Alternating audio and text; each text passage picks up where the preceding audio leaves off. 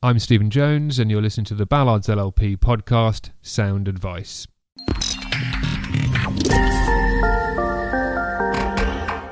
So I'm joined today by Ben Powell. Hi, Ben. Hi, Steve. Hi. Uh, Ben's one of the partners here at Ballards LLP, and um, quite timely a, a, a topic uh, for today's podcast is about tax efficient alternatives to the Christmas party. Um, obviously, with everything that's going on in the world at the moment, it's unlikely that we're all going to be getting together for Christmas drinks. Um, and without trying to remove all of the, the festive spirit out of it, talking about the, the tax implications on it, it's important to know what we can and can't do, and um, and what the positive implications uh, from a from a tax point of view are. So, um, Ben, do you, do you want to sort of start us off by explaining traditionally, you know, what what the, the, the tax implications of a, of a Christmas party have been? Yeah, well, there's um there is a specific exemption for um Christmas part well for any type of parties really staff entertaining um where you can actually spend 150 pounds per head on your staff um and as long as it doesn't exceed 150 pounds per head then it's tax free for the staff member um it's a bit of a weird one. If it goes a penny over 150 or a pound over 150, then actually it then becomes all taxable. So it's not a an allowance. It's a pure exemption that if you exceed, it then applies to everything. Um, and the other slightly weird thing about that is it applies throughout the year. So actually, if you have a summer party a Christmas party, an autumn gathering, whatever it might be, then you have to add all of those numbers up and see if that comes to 150 quid, um, which actually isn't a huge sum of money. And I, I suspect a lot of people potentially don't realise that they're exceeding that in some businesses. So when you say it's it's um, taxable for the staff member, do you mean it's actually a, it's tax relief for the business per person? W- what do you mean by that? No, it, it's quite a cruel one actually. So, so staff entertaining is always tax allowable for the business, even if you spend um, an absolute fortune on it. But actually, in the same way that me providing private healthcare to a staff member or providing a company car to a staff member is a benefit, and hence you're taxed on that benefit, you are receiving a benefit by virtue of some expensive, lavish parties if you go over the 150 quid. So, yeah, cruelly, uh, and that's why really you don't want to end up in this position. You invite your staff to an expensive Christmas party and then bill them the tax for it afterwards, which clearly isn't a great position to be in. Merry Christmas. Merry Christmas. So, um, okay, so it's likely that there, there isn't going to be many or, or um, Christmas parties this year, but lots of businesses out there still want to mark um, the festive period and give back to staff and, and just have a bit of festive cheer, quite frankly. So, alternatives. Um, let's have a think then. A, a, Christmas present of some sort. Where where do we stand with that? Yeah, well, the, I think one thing that's been around for a while, but it's going to be particularly relevant this year, is um, the, the, trivial benefits rule. So, a employer can provide their employees with a trivial benefit of up to fifty pounds, um, and that is completely tax free for the employee to receive. To qualify as a trivial benefit, as long as it's less than 50 quid, it isn't cash or a cash voucher. Um, and we'll talk a bit about what a cash voucher is in a second. And as long as it isn't a reward for their work or performance, so you're not giving different amounts out for people who've done better or worse throughout the year, then you can hand out any gift. Um, and this pretty much covers anything you want it to, up to the value of 50 quid to your employees at Christmas. So that can be that can be money as well. It can't be money. Right. It can be gift vouchers. Um, there is a rule around a, a, cash voucher, but most gift vouchers don't allow you to walk back into the shop and say, "Can I have fifty pounds worth of cash for this voucher?" Because I don't want it anymore. They're almost always tied to you have to spend it in a certain shop, and therefore they're covered by the exemption. Gotcha. Okay. Uh, it is Christmas. What, uh, what about alcoholic? Presents, giving a bottle. How does that sort of factor into to what you just said? Yep, and, and alcohol's actually covered by it, and it's one of the specific examples HMRC give that, that wine or gift vouchers, which I would guess is what most businesses will give, both are covered by the, the trivial benefits rule. So so those are both fine. Um, that's not to be confused. You you can't give um, your customers or suppliers alcoholic gifts without um, without having tax issues, but certainly employees that's not a problem. Go on then. So I'll put you on the spot now. You you can give them to employees, but not to not not to customers. You say the alcoholic um, uh, gift. Yeah, so so there's a different set of rules for um, customers and suppliers. They need to be small gifts essentially. They can't be food, alcohol, tobacco um, and they need to be purely for marketing purposes. So really, they need to have a business's logo on. That they tend to be things like pens, pads of paper, that sort of thing is all that's really allowed. A Christmas card, generally, uh, samples. If your business makes something, if you can make a relatively small, cheap sample, then they'll be okay as well. But certainly not crates of beer or boxes of wine for your customers. I mean, you, you can buy them, it's just you won't get a tax deduction for them. Interesting. Okay.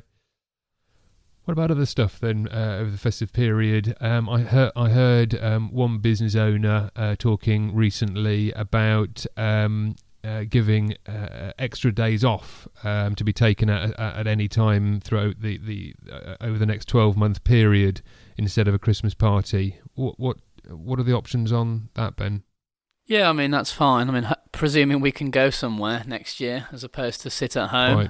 Right. Um, but yeah, the, the, there really is not a not a huge tax issue there. Obviously, you'll, you'll presumably still pay your staff the same salary. They'll just get an extra day off. So in theory, you're you're paying them slightly more for the days they are at work, but inherently, as the as the salary hasn't actually gone up, you're still claiming the same tax deduction. So nothing's really changed there, other than you've lost the staff member for a day. Okay also, I uh, was thinking uh, uh, along the lines of uh, charitable donations to um, either a certain charity or a charity on behalf of uh, a staff member. Where do we stand on that one?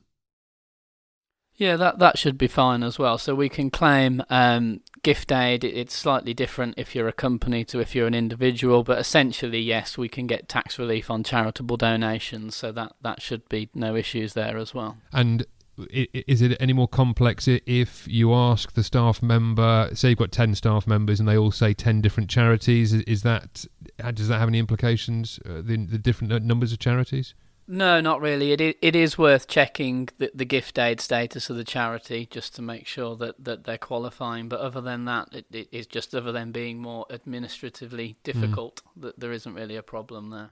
Okay, and the, the events are changing um, as we've all seen, and you know, I for one have been to a couple of virtual events. So I say sort of semi-virtual events where um, there's actually been a physical event, but you dial into that, um, you know, vir- virtually uh, via a laptop or PC. Now, I really can't see uh, an, an, enormous amount of fun dialing into a, a, virtual Christmas party, but the costs included uh, uh, associated to that for the business of putting on some sort of virtual event, whatever that might be.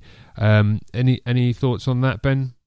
Yeah, I mean that that should all be qualifying, as you say. I think we're probably all sick of Zoom and Teams and everything else by now, but that they still have their place. And I did have my my daughter had a, a, virtual attended a virtual birthday party, and I was actually very surprised at how good that was and engaging. So I I think there's a lot that can be done there. I'd be mm. keen to try it out, but I know. Um, yeah, the, the appetite of people might have waned a little bit for, for virtual interaction now. Yeah, at least you don't have to uh, drive home afterwards. That's that's one benefit. so, so what are you saying? So, if there was a cost, um, if I put on an, an event um, uh, in the office and it was entertainment or whatever it might be, and um, invited um, staff members to dial into that there, there costs that that would there would be tax relief on the costs I would incur. Yes. Yeah.